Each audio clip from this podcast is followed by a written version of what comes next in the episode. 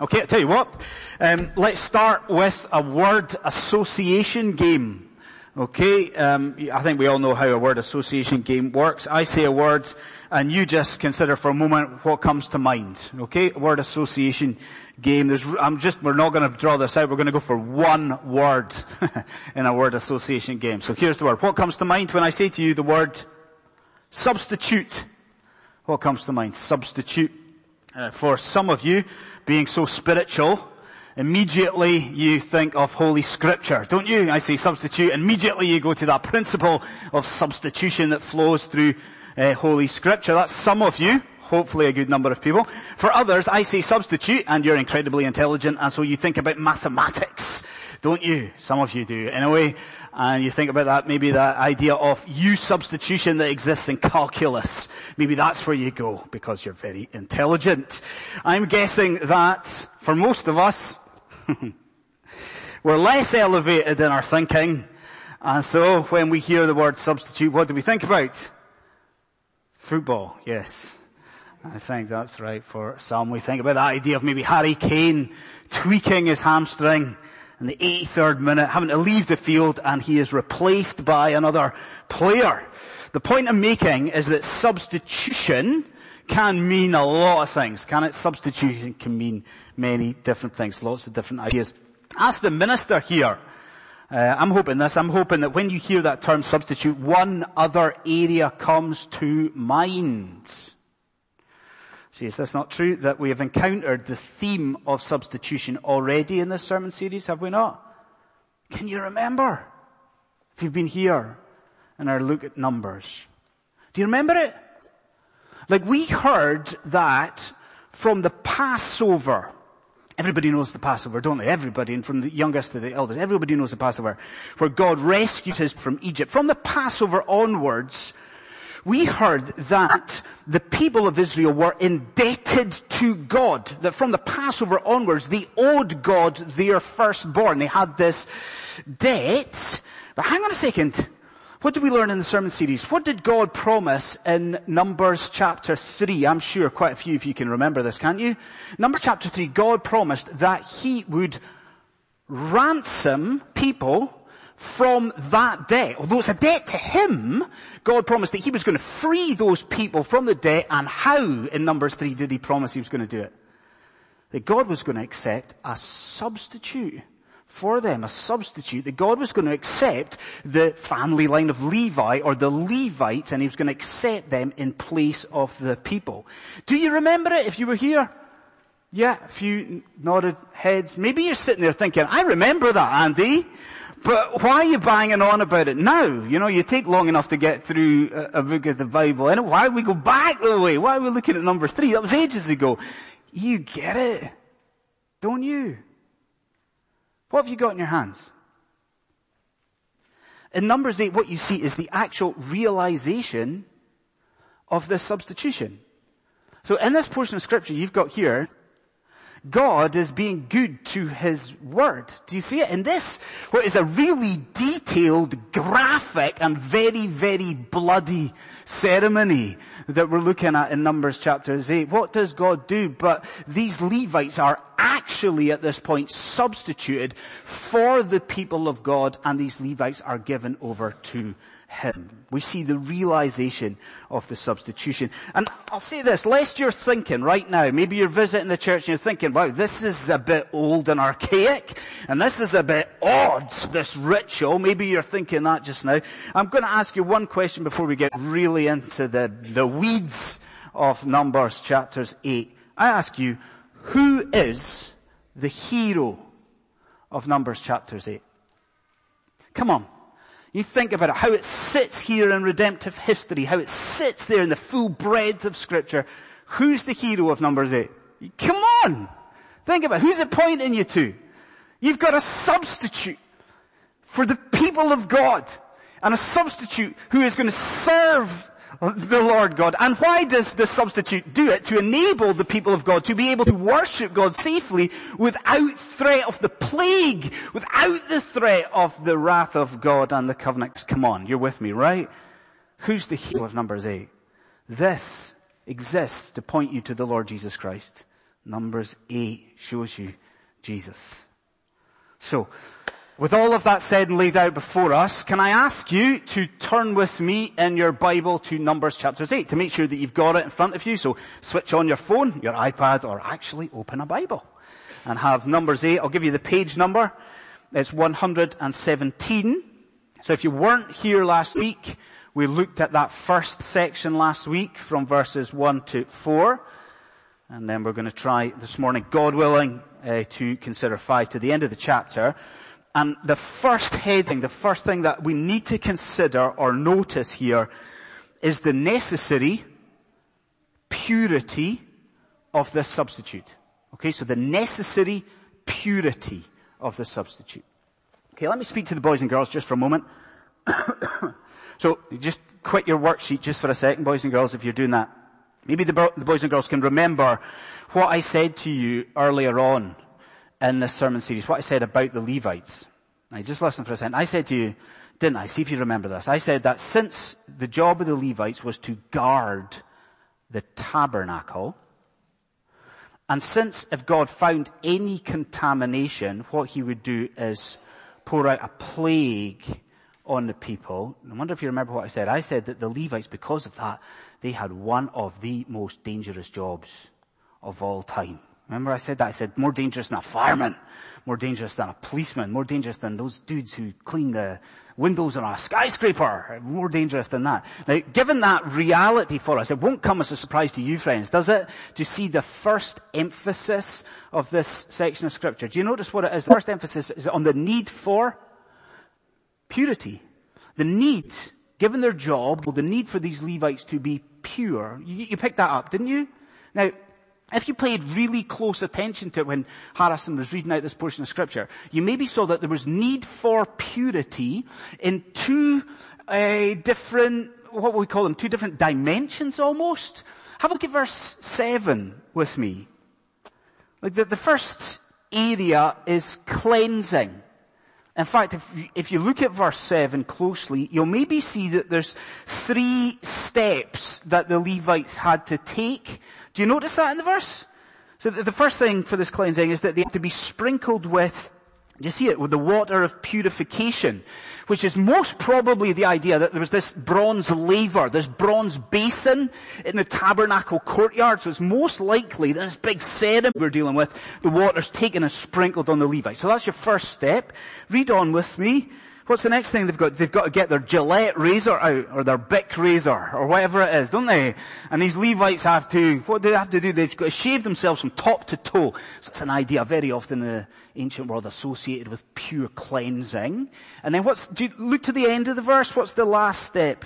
If they've got their Bic razor out, they've got their Vanish stain remover out now, don't they? Because they've got to make sure that their clothes are sparklingly clean. So everyone with me thus far? Are you? There's this threefold process of kind of ceremonial cleansing to kick off uh, this big ceremony. Okay, great. Tickety boo, fine, marvelous.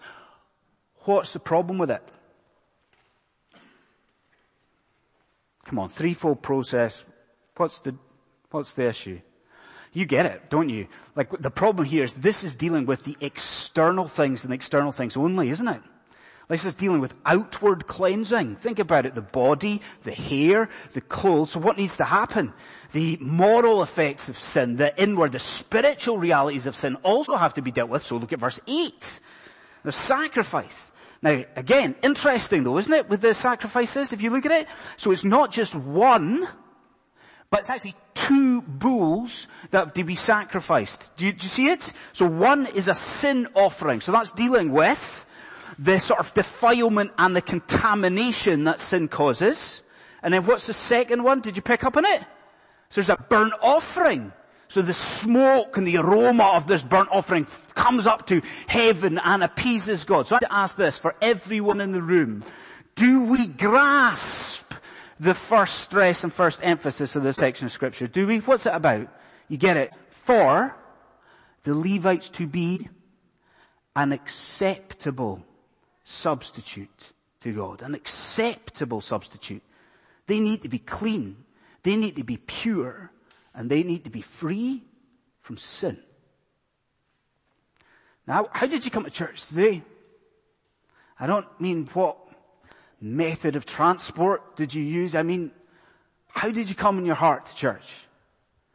Like I hope and have prayed that we, all of us, whether we are professing to be a Christian or not a Christian, that all of us came into this place utterly desperate to see Christ Jesus by the work of the Holy Spirit of God. I mean, we genuinely, do we not believe that prayer that, that I pray, that Harrison prays so often before we, we turn to the pages of scripture, where we plead with God that He would show us the Lord Jesus Christ in the preaching of His word. We believe that as Christians, do we, we long to see and to know more of the Lord Jesus Christ. So with that in view, maybe it is apparent to you right now how God shows us Christ Jesus in Numbers 8. How does He show us Christ? He shows us Christ not in parallel, but in contrast to these servants, these Levites. Isn't that right? What is true of you, Christian friend? What is true of your substitute and your replacement? Your substitute for sin had no need of this. he had no need of these waters of purification. He had no need of these sacrifices. What is true of the Lord Jesus Christ? Come on pure, clean, yes, nah, an entirely sinless, sinless Son of God. Now, we know this is true. Here's the problem with it. Very often we are really selfish with that reality, aren't we, in the church? Like we think about, for a moment, we think about the fact that Christ is sinless. What do we do? We only think about ourselves, what we gain from Christ's sinlessness. We only think about the fact that, ah, therefore, with his sinlessness, he can make atonement for us. You mustn't get me wrong. That is both true and it's marvelous and you and I, Christians, we should praise God right now for our spotless sacrificial lamb. But I want to say this to you. Should we not just sometimes pause? Stop and think about, consider not just what we gain from the fact that Christ is sinless, but should we not just sometimes as the people of God just marvel at what that says about our Savior? His purity, His glory. He was sinless. He is sinless. And maybe we just, now. I mean, you, you, you consider this with me for a moment. That there has been a man who has walked this earth and lived like you and lived like me and yet has done that without even a hint of error or evil in his life at all. Sinless. Without sin. Now, if you're a parent in here, right?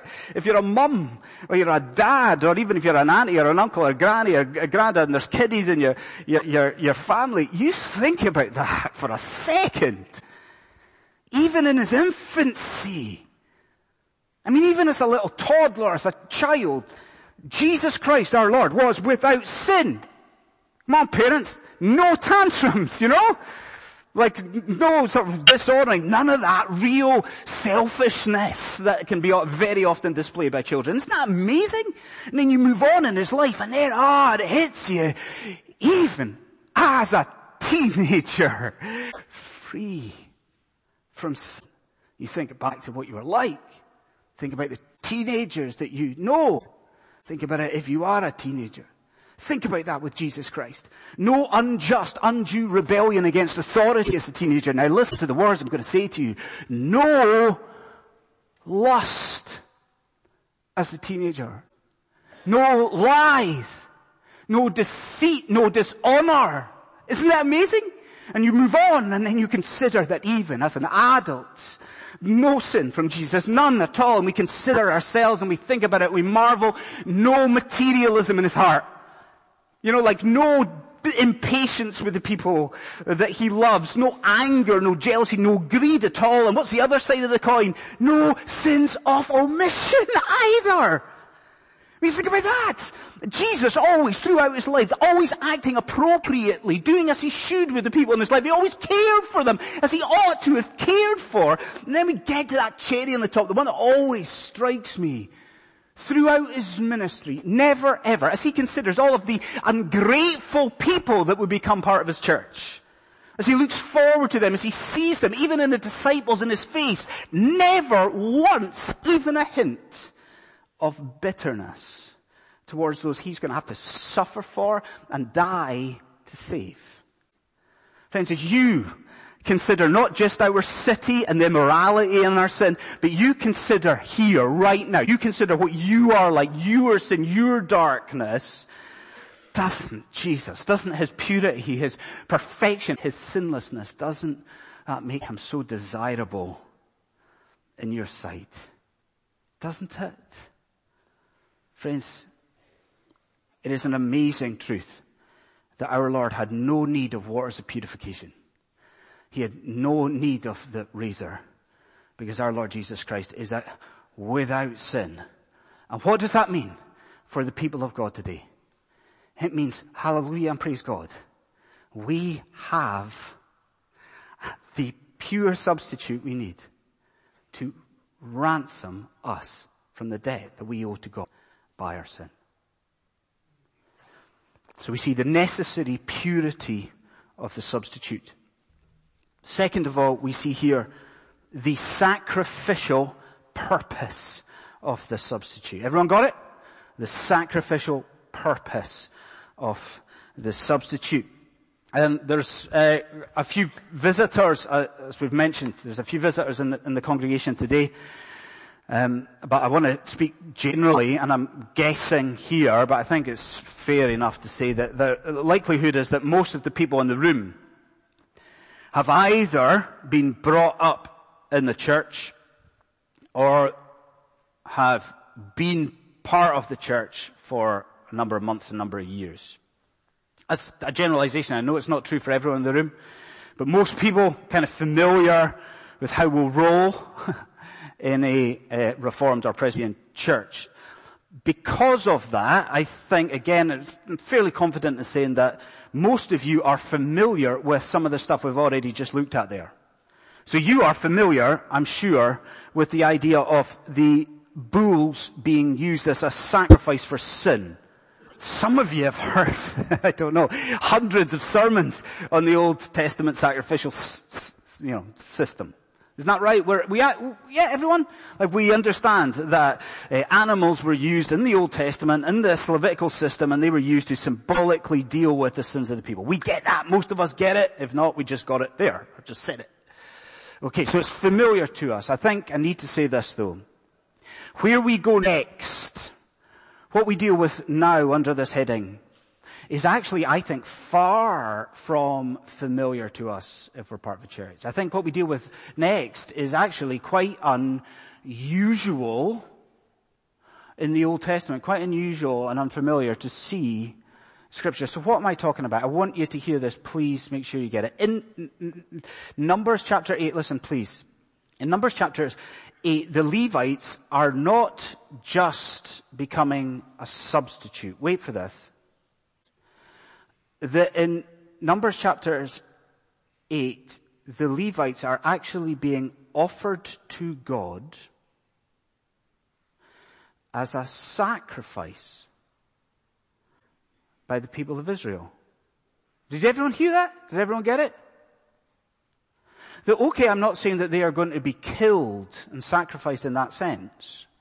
But as from this point onward, as they go about their service in the tabernacle, these Levites, these Levites are actually viewed as living sacrifices. So the people of Israel in the ceremony, and you can imagine it, hundreds of thousands of people there, and they are taking these Levites and they are making them as an offering and a sacrifice to God. Now, if you are part of a church and you've been in churches like this for a while, are you not with me that that's quite unusual?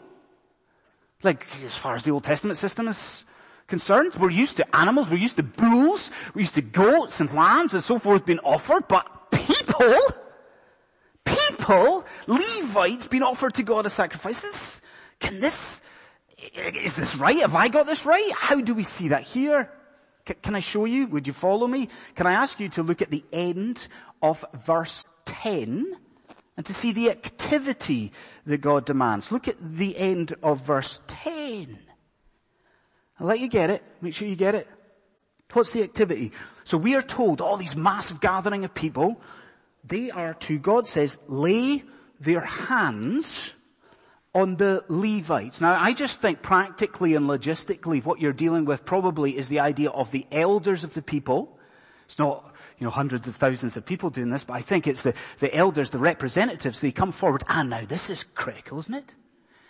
Just as the Levites are doing with the bulls and their sin offering, so representatives of the people have to take their hands and they have to place their hands on the heads of the Levites. And the word in the Hebrews, a really quite important word because there's real force here. So it's the idea that the people take their hands and they really, really press them upon the heads of the Levites. They really lean into the Levites and you see what's going on. They're leaning, they're pressing their hands as a way of symbolically transferring their guilt the guilt of the people, symbolically transferring the sins of the people, where? Onto the Levites. Not an animal, not a goat, but the Levites. It's the first thing. Second thing I want you to notice is the terminology in verse 19. It gets even more interesting when you hit verse 19. Look at verse 19. Again, I'll give you a second. Point your kids to it as well, verse 19. What are the Levites? Do you see? We are told that the Levites were, look at that, they were making atonement for the people. Now the word, we probably, a lot of us in here know the word. The word is kippur in the Hebrew, and it's got all this big, big, wide semantic range, but fundamentally you see what's happening. By placing their hands on the heads of these Levites, what's happening? These Levites are becoming in that moment a ransom for the people and a ransom before God. And do you want the clincher? You want the clincher? You do, right? How do we know that this is an offering and sacrifice? Look at the declaration from God in verse 11. In fact, you could look at verse 11, you could look at verse 13, you could look at verse 14, you could look at verse 21. What does God say? God says that the Levites are to be given as a, an offering. As a wave offering, as a type of sort of dedication, sacrifice. Friends, isn't that amazing? We're used to animals, bulls, goats, lambs, but here we have people, here we have the Levites actually offered to God to ransom the people from their situation, from their debt they owe to Him. Now, let's pause for a second to open this up. Now, you know as well as I do, where could we go as we're dealing with this idea of the Levites being offered by the people as a sacrifice to God? What could we do right now? We could spend a lot of time actually applying this to the life of the Christians in the room. Isn't that right? Are you, friends, are you a Christian? Like, are you resting in Christ Jesus for your eternal salvation? You repented and believed in the Lord Jesus Christ. Yeah? If that's you, come on, do you not see the parallel in your life? Surely you do. Like, what is it that God says of you? Romans 12. What are you to God? You, like the Levites, are a living sacrifice to God. And you understand that we could spend a lot of time unpacking that, couldn't we? And I would actually urge you, if you're a Christian, to meditate upon that even later this afternoon, even tonight, even this week. Do you regard, are you looking at your life in those terms? Looking at Numbers 8 and thinking, this is me, a living sacrifice. Is that how you're thinking about your life? If not, you know what to do. You've got to go. Meditate, pray through what would it look like for my life to be in everything, a living sacrifice to God. And we could unpack that but you know we're not going to. You know where we have to go, friends. We have to consider our substitute, the Lord Jesus Christ. And I wonder, do you really see the parallels between our Lord Jesus Christ, our substitute, and do you see the parallels between him and the Levites here? You do, don't you? Think about it. The Lord Jesus Christ, think of it. Like the Levites, the Lord Jesus Christ, though without sin, was willing to embrace the ceremonial washing of baptism before his time of formal ministry began, just like the Levites. Isn't it something? And, and in the Levites, what was the focus of their ministry? It was all about the tabernacle. And what do we see with the Lord Jesus Christ? His ministry was all about himself. The one as God, the presence of God tabernacling amongst his people, all of himself. He was the important one. And the Levites, what did they do? Just like the Lord Jesus Christ, what did he do? He guarded that tabernacle. And he guarded at all times from impurity and defilement and contamination and sin. And we could, we could unpack more of that, but you know where we must go. Think about it, what we're seeing here. These Levites were an offering. They were a sacrifice, were they not? Where are you pointed to by Numbers 8? Just now, surely God, the Holy Spirit takes you by the hand and He points you to the cross at Calvary. Are you a Christian? What has your substitute done for you? He became not just a living, but a dying sacrifice for you. You consider Calvary and what happened? You were ransomed, freed forever from that debt that you owed to God for sin. And how did it happen? What happened at Calvary? Do you see what God has done? By grace, God has taken your hands and He has placed them on the head of the Lord Jesus Christ at Calvary, hasn't He? And what is that for? It's symbolic. No, the Lord God by grace has actually transferred your guilt, your sin and the condemnation, transferred it to His beloved Son. He has died as a sacrifice for, for us. Friends, how we should marvel. We look to these Levites and what do we see? In their substitution, but in their sacrifice, you and I today are shown just a glimpse of the atoning work of Christ's cross. So we see the necessary purity of our substitute. We see the sacrificial purpose of the substitute. And then we close this morning with the changing position of the substitute. Um, with this section of scripture, we are actually, we're actually concluding, we were talking about this with the elders just before we came out. With this section, we're actually concluding uh, the last of a number of sections where we as a congregation have been thinking about the Levites. If you've been at LCPC over the last number of weeks or months, you know that to be true. We've seen and thought about the Levites a lot. So we talked about the responsibilities of the Levites, their role. We talked about what they're supposed to carry, how their family line is divided. We've talked about this big census of the Levites. There's been a lot about the Levites over the last uh, number of weeks and months. And with this, we're concluding our look at the Levites. But I wonder if you noticed that there is just this little postscript at the end. You see it from verse 23. Have a look with me from verse 23. Do you see how there's this little end part, this postscript? Uh, I've got to say to that there's just a couple of problems that you and I encounter with this postscript, this last concluding section. Just a couple of little problems. The first one, I don't actually personally think it's that big a deal and I'm not going to spend a lot of time looking at it. I wonder if there's anyone who gets it. I wonder, you tell me afterwards, and don't lie to your minister, you tell me afterwards if you get the first problem here. Okay, what's the problem? The problem is with the age restrictions that you've got there. Do you notice what they are in verse 24? They are different to the age restrictions that we looked at in Numbers chapters 3 and 4. Okay, so in Numbers chapters 3 it said the Levites, it was from the age of 30 to 50, and then you read this and it says, actually, the Levite restrictions, it's 25 to 50.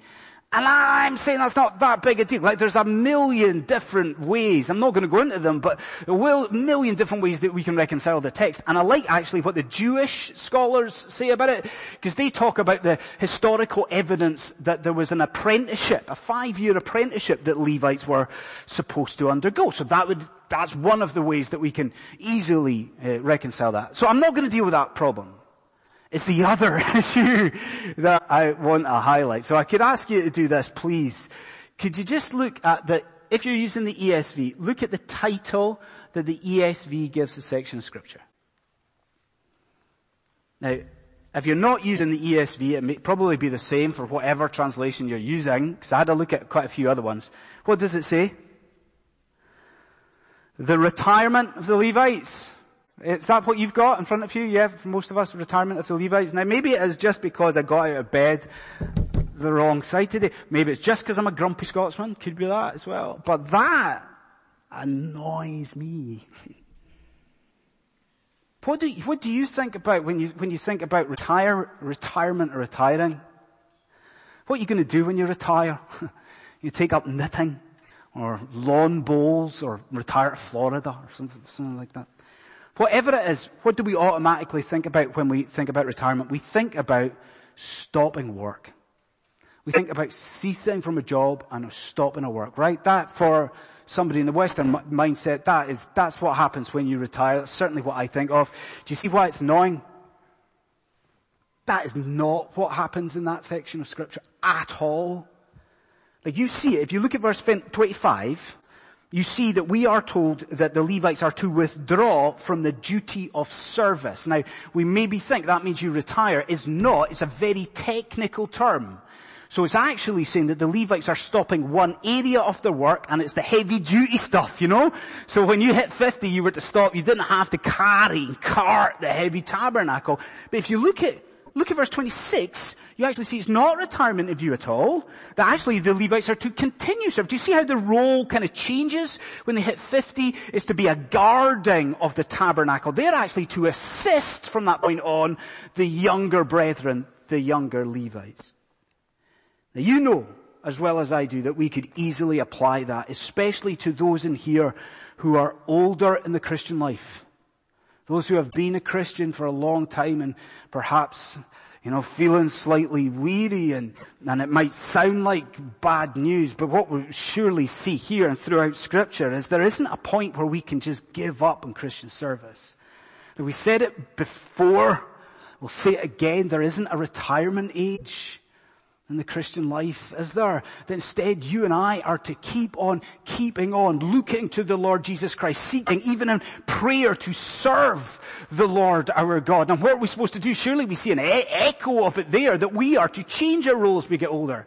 And we're to try and support the younger Christians in the church, aren't we? And we're to try to encourage them to guard and to guard the church from sin.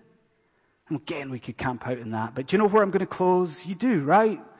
Close the same point we've looked at all the way through Numbers chapters 8. We, we end with our Lord and we end with our Savior. Because yes, the most important thing for you understand is that His work at that cross is a finished work. The Lord Jesus Christ, the one who came not to serve, but to the one who came not to be served, but to serve. At the cross, his heavy duty work. It is finished, that heavy duty work of atoning for sin. Well, what's the good news? What, what should um, warm our hearts this morning as Christians? Like the Levites, our Lord has not retired. And even now as I speak to you, our Lord is at work and at work for you, that through his intercessory work and through His Holy Spirit, what does our God do? But He empowers our elder brother empowers his younger brethren and empowers us to guard against sin, empowers us to serve him, the Lord Jesus Christ, our great servant. He empowers us to make known the good news of the gospel. So I, I wonder this. Have you come into the church not knowing the reality of that good news of the gospel? Mean, is that the case today? Like again, I say to you that I don't know some of you and I don't know where you stand before Almighty God. But did you come into this church not trusting in the Lord Jesus Christ? And as the Holy Spirit worked in your life so that just now you see something of how desirable Jesus is. You see something of the extent of his humiliation that he has willfully undergone for his people. And do you today want the Lord Jesus Christ? Do you want that salvation that He freely offers? Then maybe from this chapter you see what you need to do right now. Friends, you need to lay the hands of faith upon the head of the Lord Jesus Christ. That you need to press into Him. You need to lean on the Lord Jesus Christ by faith. In short, you need to repent and believe and if you do that, then the promise of Almighty God is that there is forgiveness for your sin. There is eternal life available. There is peace with God available only in Christ. So if you have come in here unbelieving, what on earth would stop you? I mean, what on earth are you waiting for? You turn away from your sin, you repent, and you look to Christ and you believe in the Lord Jesus Christ. And, and what happens right now is that you are ransomed and you are freed forever and ever, freed from that debt by sin and freed by the one who is, I'm sure you would agree with me, the one who is undoubtedly the greatest substitute of all. Friends, let's bow our heads let's look to Christ in prayer.